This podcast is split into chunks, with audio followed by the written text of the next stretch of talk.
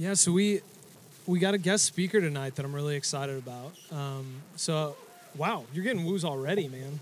It's just a good looking dude already getting woos.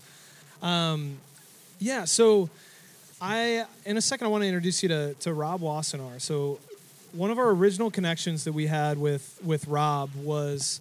Uh, both of his sons actually go to school at Iowa State, and one of his sons was in one of my small groups that I had there for two years. And I got to know him and then met Rob through that. And so, Rob, I'll, I'll kind of let him tell the story, but um, yeah, Rob said he was he's been in on Salt City Church kind of even before the thing launched and has been a big part of that. And and so he's kind of helped us get this church started since we've we've come up here. And then and then one thing you you might might know or might not know about Salt Company and about Salt City Church is that, yeah, Salt Company is a college ministry of Salt City Church.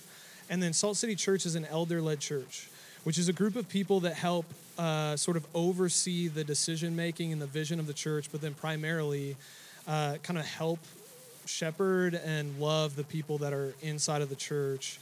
And that includes Salt Company. And so Rob is one of the elders of Salt City Church. And I wanted him to to come and talk with you guys tonight. So, yeah, give it up for Rob.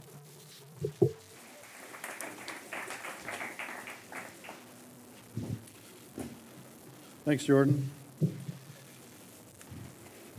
Don't want to step on the wrong stuff here. It is a blast um, to be a part of this church. And I want you to know, just like Jordan said, we, we're, we're bigger than we are here and we're, we're a part of a church together. So you heard earlier about the baptism night. Not a better way to get connected to the church, the, the old folks, so to speak, right? The multi generational. So God, God creates the church not made up of one age group. It, it's not supposed to be old people alone. It, it, it can't be young people alone. It's got to be this family. For a lot of reasons. One is it just doesn't function very well. One, it doesn't give a, a great picture of really God's plan, and it's not a great witness to the world of what the church is supposed to be. A lot of other reasons. So, Kathy and I um, have been a part of this church even before there was an, uh, an announcement that it was coming up. And I can get into that a little bit later, but I'm just here to tell you that I am a blessed man. I, have been saved by Jesus Christ. I'm a new person. Um, I'm new every day and I'm forgiven every day because I need it. So let's jump into Romans. Since January, you guys have been listening to Jordan and, and uh, Isaac and, and others talking about Romans 1 through 11. And I know there was one time I even heard Jordan on say, hey, stop the application. Let's stop forget, let's forget about application. Let's learn doctrine right now. Because that's what Romans is. 1 through 11 is tons of doctrine. And, and Paul did it that way on purpose because all application, all life change has to be fueled by truth from God, not by the world, but by God. And so last week, I assume, was the last time you were in Romans chapter 11. Well, that ended the, the section of Romans that's more pure doctrine, and now we get to jump into application. Now, I think there's probably a couple of little challenges for you. Many of you haven't been here every week, so you haven't studied every chapter, haven't picked up everything. That's okay. Um, Next time, next week, you'll have it memorized, so we'll be good to go. Uh, another thing is that you might have forgotten something. You're human. That's okay too. Um, but I, am going to tell you that the, the greatest challenge you're going to have today, and the easiest thing about chapter 12 through 15, I'm going to say it backwards here. The easiest thing is that sometimes we ask the question, how do I apply this to my life? Paul tells us. I mean, it's pretty straightforward. Do this, don't do that, here, do this, submit here, do that. The easy part is knowing what the application is that God wants us. The hard part is do we want to do it? I'm 52 years old. I struggle with that too. So we're going to talk about the battle of our will, but really where God wants us to be so that we can provide the world a great picture of how great our God is. let me pray. Father in heaven, you are good, and your mercies are new every morning. Help us to see them. And in light of those mercies, in light of your character and your love and your work and your grace and mercy in our lives, may we offer up our lives back to you. Show us what that means today. In Jesus' name I pray. Amen. We just sang a song, Oh Come to the Altar. I don't know what comes up in your mind. In, in my mind, it, it kind of, uh, I've been to Israel. I, I was at the temple. One time it was pretty cool, and there's this big, huge square piece of rock created, and that's where they burnt the offerings that the Old Testament sacrifice were there. And so I think of that song, it sometimes reminds me of, okay, oh, come to the altar. So I'm, to, I'm supposed to go to that altar. Or I'm supposed to go to the inner sanctum of the temple. Unfortunately, we can't talk about all the nuances of that, but, I, but in my mind, that's what I'm thinking. But I also want to let you know that there's a better way to think. And, and Paul gives us a, a good outline of what to do and how to, how to process what it means to come to the altar. And we'll work through that in a couple minutes. If you have your Bible, we're going to be at Romans 12 through 15. 15, verse 13. So we're going to breeze through. We're not going to read every portion of it. Uh, I'd like you to maybe take that upon yourselves in the next seven days to kind of read through it and actually test what I say. In fact, I, I, I want you to challenge yourself. Challenge me in that as you study your word on your own, am I saying what is right? Okay? I, I think you should do that with every pastor, by the way. We're going to read a handful of verses scattered throughout those three and a half chapters. It's actually four and a half. Romans 12, 1 through 2 says this I appeal to you, therefore, brothers, by the mercies of God, to present yourself as a living sacrifice. Holy and acceptable to God, which is your spiritual worship. Do not be conformed to this world, but be transformed by the renewing of your mind, so that you, by testing, you may discern what the will of God is, what is good and acceptable and perfect. I appeal to you, therefore, brothers, by the mercies of God. Paul is saying, hey, listen, I urge you, I need you to think about this stuff, and I need you to first of all focus on God's mercies. What does that mean? What comes to mind when you hear the phrase, the mercies of God? Well, chapters 1 through 11 gives a whole host of them. I'm not going to be able to list them all. I put a couple of them on the board for you. I'm going to read through a couple of them here. First and foremost, he brings salvation. That comes from chapter 1, verse 16. He, he has kindness that leads us to repentance in chapter 2. He justifies us, and through his forbearance and patience, he passes over our sin. There's a whole list that continues on through verse 11. Now, I'm not sure if, if the second part of my slide, the, the comparison of what we think, I want to pause on that for a second. Let's go through a little bit more. I'll finish that list. Then I want to I want to ask you to compare in your mind how that is different from what the world tells us. Okay? He has made peace with us. He died for us. He set us free from our sins so that we become slaves to righteousness. He has not released us. He has released us from the law, but he hasn't condemned us. He has given us his Holy Spirit. He's made us heirs with his Son. Think about that. Think about that. We are actually heirs to the throne of the Most High because of the work of Jesus. I tell you, the more you think about these mercies of God, the more it'll transform your mind. And the more you'll be able to walk through this life kind of in victory. Let me ask you a question today. Most of you went to class today, I assume. What portion of your day was focused on the Word of God and His mercies? And what percentage of your day was focused on the world?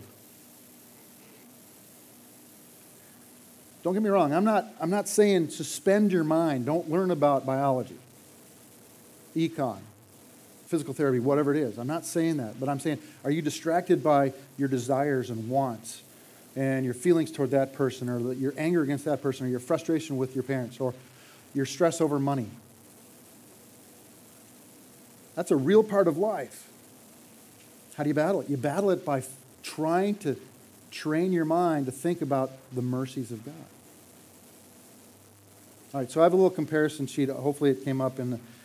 Uh, sometimes I know PowerPoint or whatever it works doesn't doesn't really um, show the, the way I had it envisioned in my mind. The first one I mentioned to you, his mercies, he, he brings salvation. What does the world say? The world says you have to earn it for yourself.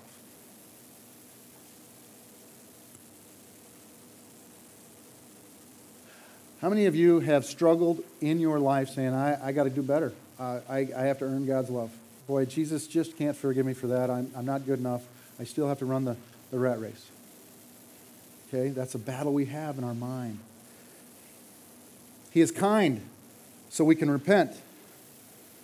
The world's going to say a lot of things. One of us is going to say, You didn't do anything wrong. Why repent? You're not a sinful person. Who gives a rip? That's a lie. And, and it's a false idea that people get sucked into all the time. Number three, God justifies us. The world says, You suck. You're dirty. You're, you're, you're less than anything. You, he can't make you right. He's not that good. He's not, he doesn't care about you. You're dirt to him. Even if he exists, maybe he doesn't exist. Number four, Scripture says, and, in, in, in Romans says that he's passed over our sin. He doesn't count them against us anymore. The world says you're dirty. And Satan's going to say, you know what, remember your sin. How can, how can a good God love you when you keep doing the same thing over and over and over again? By the way, raise your hand on your head. You don't have to do it physically. How many of you have a besetting sin you're battling right now? Something you battle with. You know what? If you had one sin to go to, that's the one thing you do, whether it's gossip or lust, anger, frustration, stress, whatever it is. Hopefully, as you consider these things, as you consider the mercies of God, you will be training yourself to not battle that as much next week as you are this week. The next one, we have peace with God. The world says, God, if, if he exists, he doesn't even care. And if he does care, he, maybe the you know, one version of religion out there says he still is going to be wrathful. He's just going to be wrathful if he wants to. It doesn't matter. It doesn't matter what you do or believe or think. He just might have a bad day. He might wake up on the wrong side of the bed and still be angry with you. That's what the world says. The last one on my list is Christ died for you, paid the penalty for your sin. The world says Jesus died, maybe. Maybe he didn't even exist, but if he died, it wasn't efficacious for you. It didn't have anything to do with you. It was just humanly his death and his death alone. We could go on for the rest of the Romans and talk about these mercies of God, but that's what Paul is saying here. In this application section, Romans 12 through 15, he's saying, by the mercies of God, think this way, do this. In light of God's mercy, let's go there. Second part of that verse or verses, that's how you're transformed. That's how you renew your mind. Now, in light of that, he comes up with this idea, it's kind of radical, about a kind of a maybe a definition and a proper way of worship. I was standing in the back singing. We were worshiping together as, as a body. fills me up. But I don't want you to, to believe that that's all worship is. It's awesome because we serve an awesome God. It's a wonderful time. It's fantastic and it's needed. I need it. You need it. We need it together. But that's not all worship is. And then Paul throws out this crazy, crazy thing. Back in verse 1 again, I read it already, but he says, I appeal, you, appeal to you, therefore, brothers, by the mercies of God, present your bodies as a living sacrifice, holy and acceptable to God. What is a living sacrifice? Well, in light of God's mercy, Paul is saying that true worship involves living sacrifice. How's that different from a dead sacrifice? All right, let's step back. Old Testament. Every year at least, families are supposed to bring a bull or a ram, the best, choicest animal they have. Bring it to the priest, and the priest was to slaughter it. drip the blood on the altar in the temple in Jerusalem. First for his sins, then, then for the family, and then for the nation of Israel, for God's people. But you know what the kicker is? It never completed the job. It never took care of the real issue. The real issue being our sin. So while we were read while we read that the Israelites are supposed to do this annually and regularly, we get the benefit of seeing hindsight is 2020. We say the Old Testament sacrificial system was only to point toward the fact that we can't offer up our own sacrifice. That's where Jesus is. By the way, Jesus was the first living sacrifice. You ever thought about this? On Calvary, he's put on a cross. There's a guy to his right and a guy to his left. And the Pharisees are screaming at him, like, yeah, he can't even get himself off the cross. In my mind, I'm thinking, he could have just walked right off and walked right past him, brought down judgment on the whole place. Just zap, right? It's probably what I would have done. No, he stayed up there willingly to pay the penalty for you and me. He was the first living sacrifice. It cost him his life, though. Okay. All right. Difference between a living and a dead sacrifice. The dead sacrifice was done by somebody else. A living sacrifice is done by the one individual living person. It can only be done by one who is made alive by Christ already.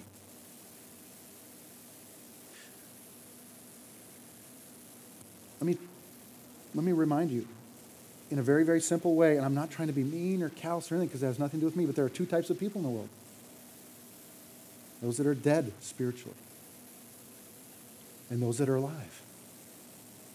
Only those that are alive, those who are alive in Christ, have the opportunity and ability to, to offer their lives as a living sacrifice.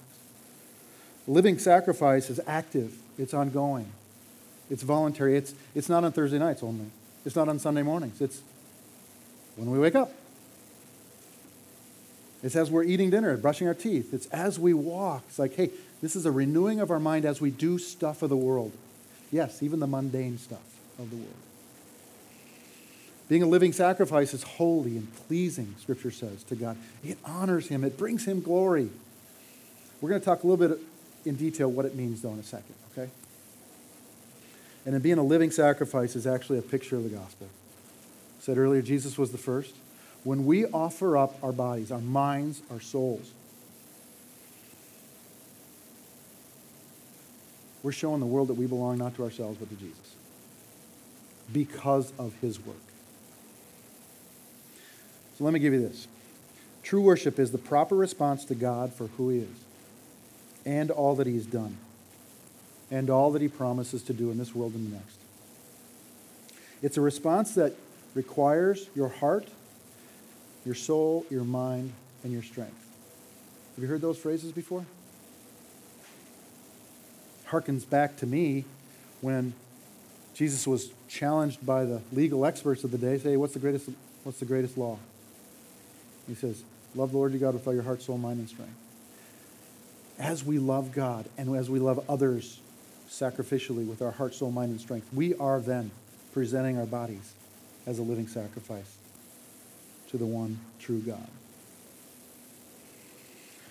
Can I be so bold as to ask you to raise your hand who's getting baptized this Sunday? Right on. Right on. You're going to proclaim that Jesus died and rose again and that he brought you out of death to life. Coming to faith in Christ is an intensely personal thing. Nobody can do that for you. Your parents can't do that for you. I can't do that for my kids. Nobody can do it for me. Now, a lot of people helped me. I can think of two specific people that really were instrumental in me coming to know Jesus. But it was all me. Take that the wrong way. It wasn't all me. It was my decision to surrender, but it was based on what God has done for me. But once I was born again, I was 16 and a half years old in high school. I didn't know this perfectly then. But immediately I went from being my own guy to thrust into the family of God. It's an immediate thing. So let's go then to the next set of verses in Romans 12. Okay? 12, verses 3 through 6. For by the grace given to me, I say to everyone, not to think of yourselves more highly than you ought to think, but to think with sober judgment. Each according to the measure of faith that God has assigned. For as in one body we have many members, and the members do not all have the same function, so we, and here's where the kicker is, so we, through many, though many, are one body in Christ, and individually members of one another. When you come to faith in Christ, you are saved, regenerated, born again, whatever the phrase you want to use, and immediately you are thrust into the family of God. In light of God's mercy, how are we to function as a family member then? How are we to live sacrificially? Well, again, answer in your brain here. My guess is that everybody's going to say yes to this question. Do you like and love the person you're sitting next to? And do you think it would be easy to be sacrificially joyful to spend time with them? Sure. Now, another question is Are there people that you know are Christians that you don't want to sit next to? Don't, don't nod. I don't want to see it. if you can nod in your mind, my guess is everybody's nodding. There are people that I know of in my past, and, and, I, and I think, oh man, do I really have to be a part of that family? Is he Cousin Eddie? Or is he a distant weird one? Or am I the weird guy? You get it, right? When we're thrust into the family, God is shaping us and making us. And we are called, in light of God's mercy, to want to love to be in that family. It's a bit invasive for our American individualistic culture, isn't it?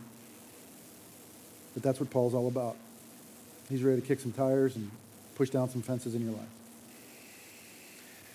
The next two and a half chapters, he goes through a handful of ways that we are to act as living sacrifices, changing our mind, submitting our mind to his. One of which is submitting to the political authorities above us. I don't know what your political persuasion is. I don't care. I belong to you, you belong to me, so we're family. You can have whatever political affiliation you want. Paul's not talking about what your individual deal is, it is who are you loyal to? Now, you might think that he's saying you have to be loyal to your, to your political government over you. He's no, he's saying submit to it because he is sovereign over it. He's the one that ordained government in our world. Do you understand what I'm saying? Don't hear what I'm not saying. I'm not saying that political parties are, are the way to go, and, and we, can, we can certainly have opinions there. But the whole idea is that we are to submit to the people above us in authority in a way so that it honors God as sovereign over them. What does that mean? What does that mean? Well, I don't know. This is kind of a random deal. Uh, for those folks in the world, and I'm one of them that, that, that have a, you know, I've, I've gone through training and I can go shoot pistols at a, at a range. I own a gun. If our government outlaws guns at some point, what's the, what's the response of a Christian who's supposed to submit to the government? I need to lay down my gun. Now, we know that the, the, the whole of Scripture says, unless, but puts the caveat, unless there's a direct law against God's moral law. Like if a, God, if, a, if a politician tells me I'm supposed to kill that other person, I have to reject that because that is an offense to God's moral law. But if, but if there is a, uh, a neutral law, maybe I disagree with it, I'm still required to submit. I'm also required to pray for those in power over us so that it may go well with them. But he doesn't stay there. And, and that's kind of a, it's not superficial, but it's a, it's a first start. He actually starting to get more invasive by how we deal with human beings. Let's go to chapter 13, verse 8. I don't know if I put a slide up there for that, and I apologize. But it's right after this, this submission section, and he sums it up. He goes, verse 8, Paul says, Owe no one anything except to love one another. The only debt we're to have toward any other human being is that I love them. You know, I find it interesting that the scripture doesn't tell us that I have to like people. I have to love them. Love them is deeper, more intrusive, and it's actually more Christ like. I think Christ likes us too. I want to like people. But in light of God's mercy, can I love people that may be unlovable? Can I love people that are antagonistic to my faith? Can I love people that are antagonistic to Jesus Christ? Yeah. And we need to start with our body, with our, with our family.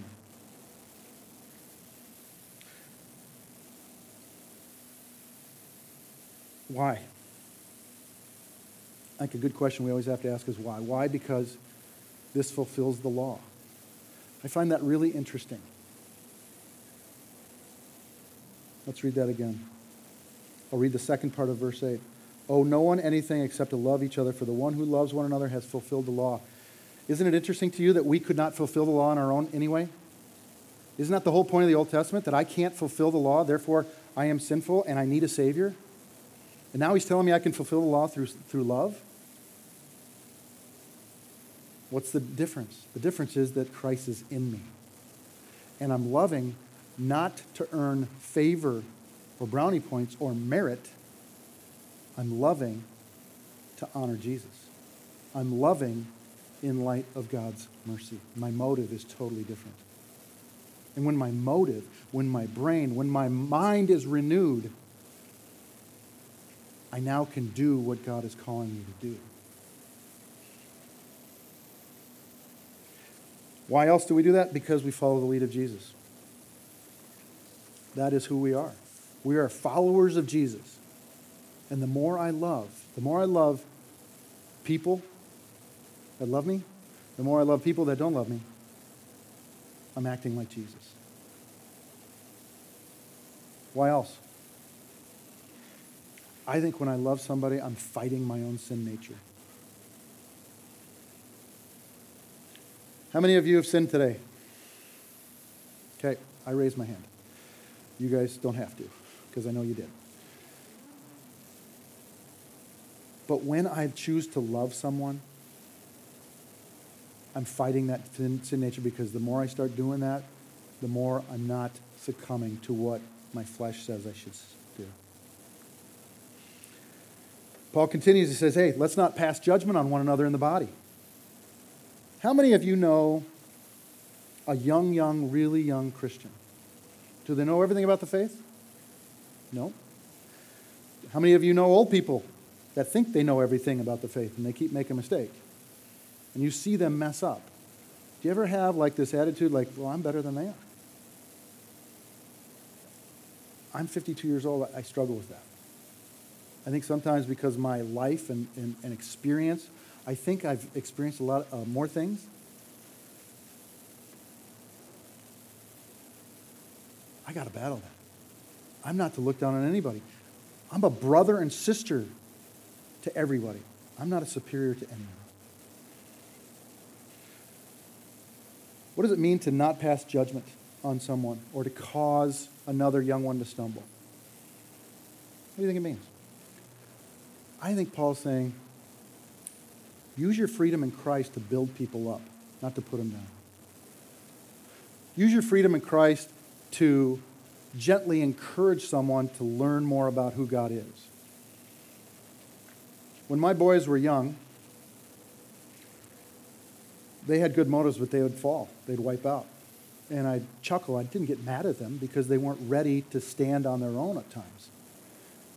And then they got to that stage where their head was too heavy for their body, and they'd start leaning, and they started catching up with themselves, and inevitably something would fall and break. Sorry, Kaylee. That's your phone. No, I'll pick it up. It didn't break. You have nice. It's my timer. Um, I got to turn later. Software update. You want it now? Remind me later. Okay. All right, good. So, when we insist on our rights, whether they're right or wrong, when we insist on our rights as, as Christians, as followers of Jesus, so that I get to tell people what to do, I am I'm not acting like Jesus. I'm acting arrogant. I'm putting people down. And if, effectively, what I'm doing is I'm comparing them to me. Was that just the toilet flushing? Right emphasis. Right? Was that that was up there, Landon, wasn't it? No, it wasn't. All right, so it's good. So when we insist on our rights, how many of you ha- have had that happen? You're just like, I, I am right, I know I'm right, and I'm going to fight and battle and argue until right comes to the forefront and everybody sees that I'm right. Jesus never did that. He didn't have to. And he's saying, hey, for the sake of unity in the body, for the sake of our family getting along. How many of you have seen, well, with siblings, you ever had that argument with your brother or sister? It's like, I need the front seat. It's my turn. I get the last chocolate chip cookie. I get to lick the spoon on the mix. It's my turn. My kids battled all the time with who gets shotgun. It was funny, but it's how we do things. Let's be a people that relinquishes our right in freedom so that others are built up.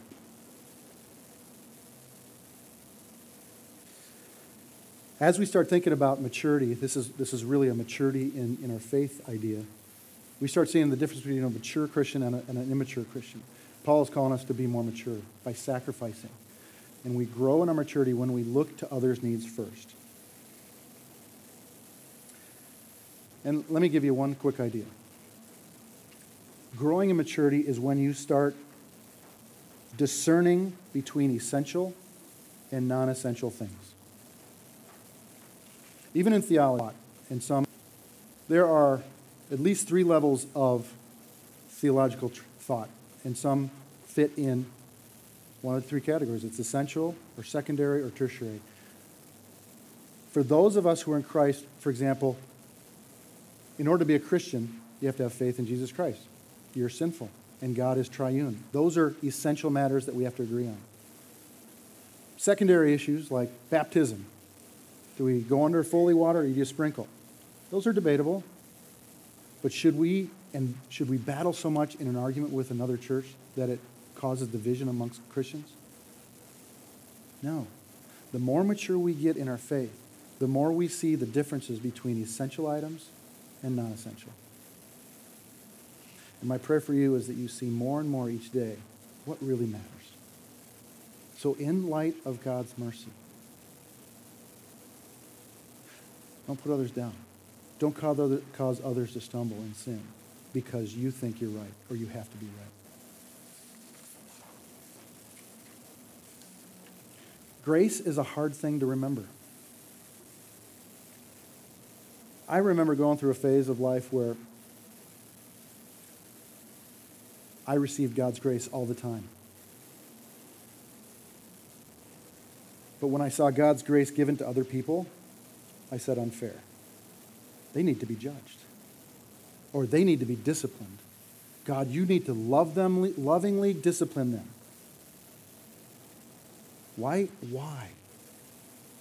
Because I like me better than other people. So, in light of God's mercy, give grace. Give more grace than you have received. And then you'll be acting more like Jesus.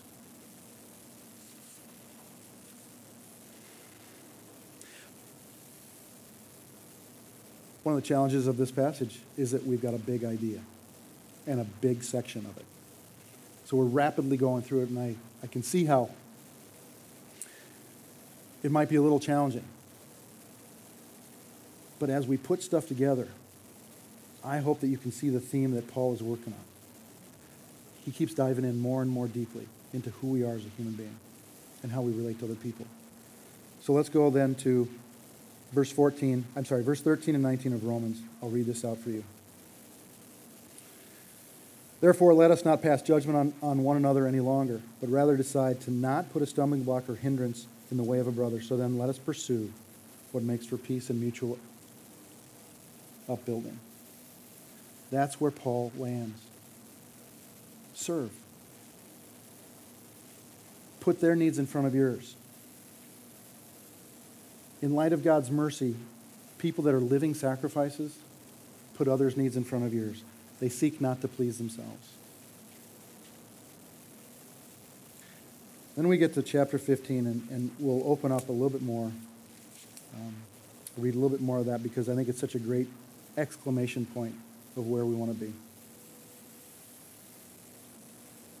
The example of Christ is the subtitle in the ESV, but really what is happening is it's a culmination of all the previous three and a half chapters of how to be a living sacrifice in light of God's mercy, we want to submit to authorities. We want to submit to each other. We want to realize that we are part of a body, that I'm obligated to you, you're obligated to me, we're obligated to each other.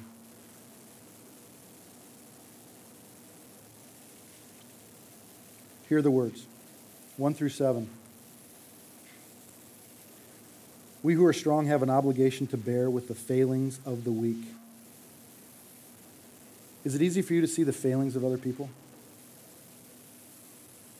It is for me. I have a discerning eye.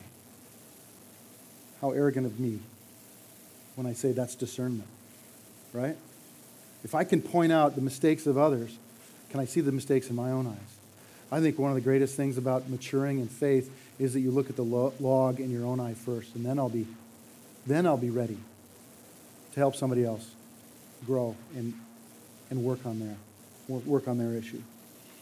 Let each of us please his neighbor for his good, to build him up. Are you about building up other people or building up yourself? Paul is saying, let's build up other people. And this is for the glory of God. So the strong theme is here. We were not our own. You don't own your life. Do you like that or not? That, that unnerves me sometimes. I like my life, I like running my life. Jesus is saying, through Paul, you belong to other people. Therefore, in light of God's mercy, all that He's done, may that prompt you to live it out in a different way and offer up yourself on that altar on a regular day. So now my vision of an altar is not a static block of stone in the middle of a temple, it travels with me.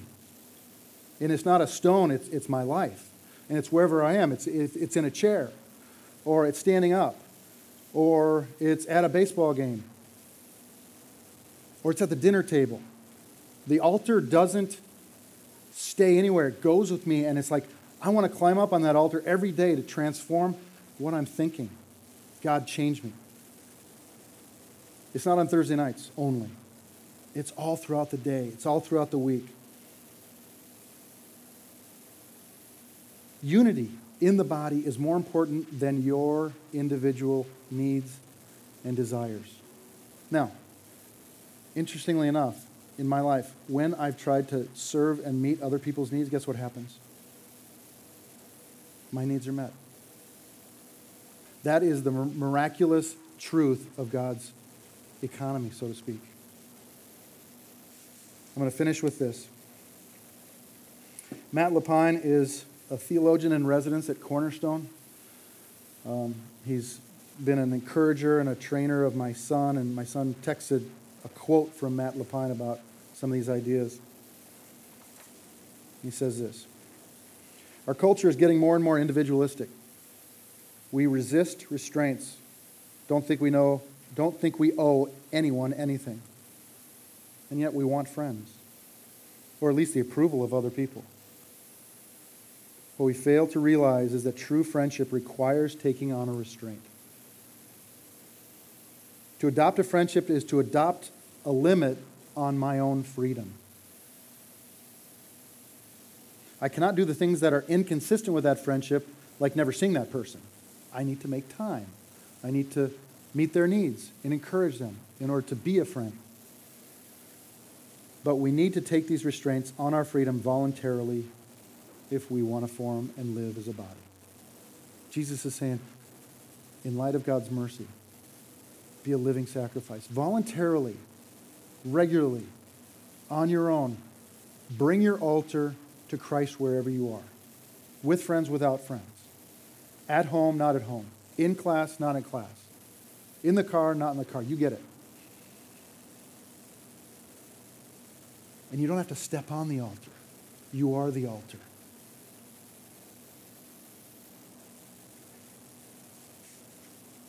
Living sacrifices build unity in the body to bring glory to God.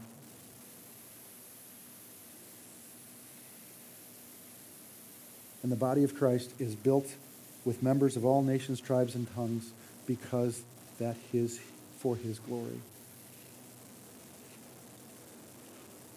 I really wish we could spend more time on each of the individual spots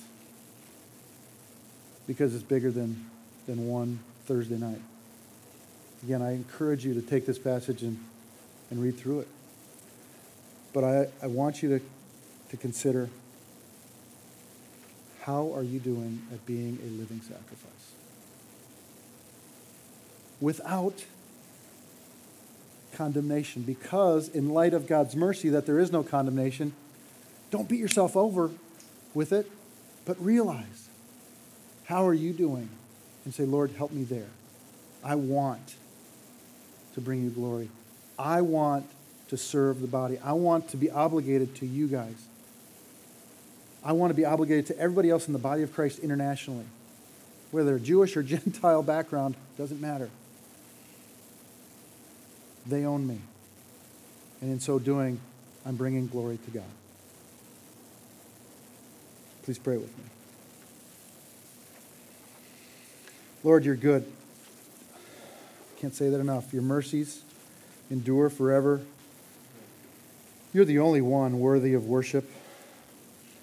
May our lives, may my life be a living sacrifice where I voluntarily offer up my body, my mind, my heart to you. I want to serve you by serving others in your body.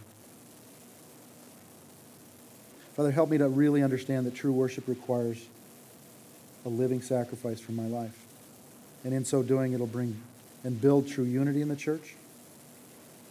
And out of that, you will, you will be glorified. To you be glory and honor forever and ever, Lord Jesus. Amen.